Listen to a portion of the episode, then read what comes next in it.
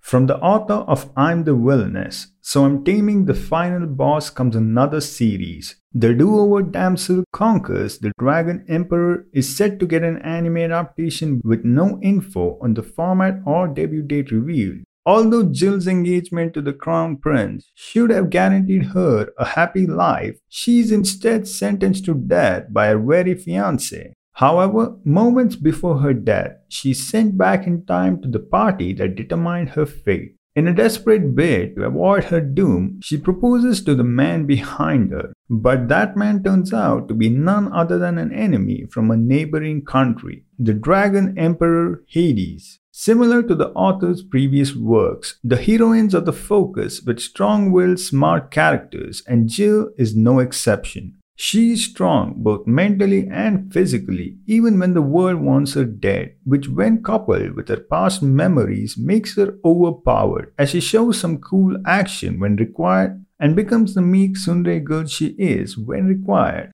The other characters have pretty generic personalities, but aren't stale for the most part, with the storytelling doing a better than average job of entertaining us with a fantasy action packed romantic storyline. The action itself involves battles, including strategizing and political confrontation, adding some depth to the fighting. The artwork is well done, with clean looking character designs. Now, the main problem with the series is that Jill is 10 years old and, regardless of her mental age, is married to the 19 year old Hadis. The dynamics and chemistry between the two are indeed funny and indeed cute, but when the age gap comes into play, the story may not seem so cute anymore. There are valid reasons given which requires him to take someone under 14 as a bride, which is nothing sexually related. And unlike many stories that just skip the age gap and move on to the plot, there are plenty of discussions made about the age gap, mostly funny, in which this is addressed so that we can have an actual understanding of the why. Adding to this is Hadis' character, which is made to be innocent like, having no knowledge of anything 18 plus. But as their relationship progresses, we do see him say some questionable lines. As much as this should probably stop here, this series also has dark themes involving suicide, murder, and obviously incest. So, if you're uncomfortable with such themes, then this is not for you. All in all, the do-over damsel conquers the dragon emperor, does not have anything particularly unique, and is very standard for a reincarnation themed series. But if you do not mind the age gap themes, then this series is a cute fantasy romantic comedy that is worth the try.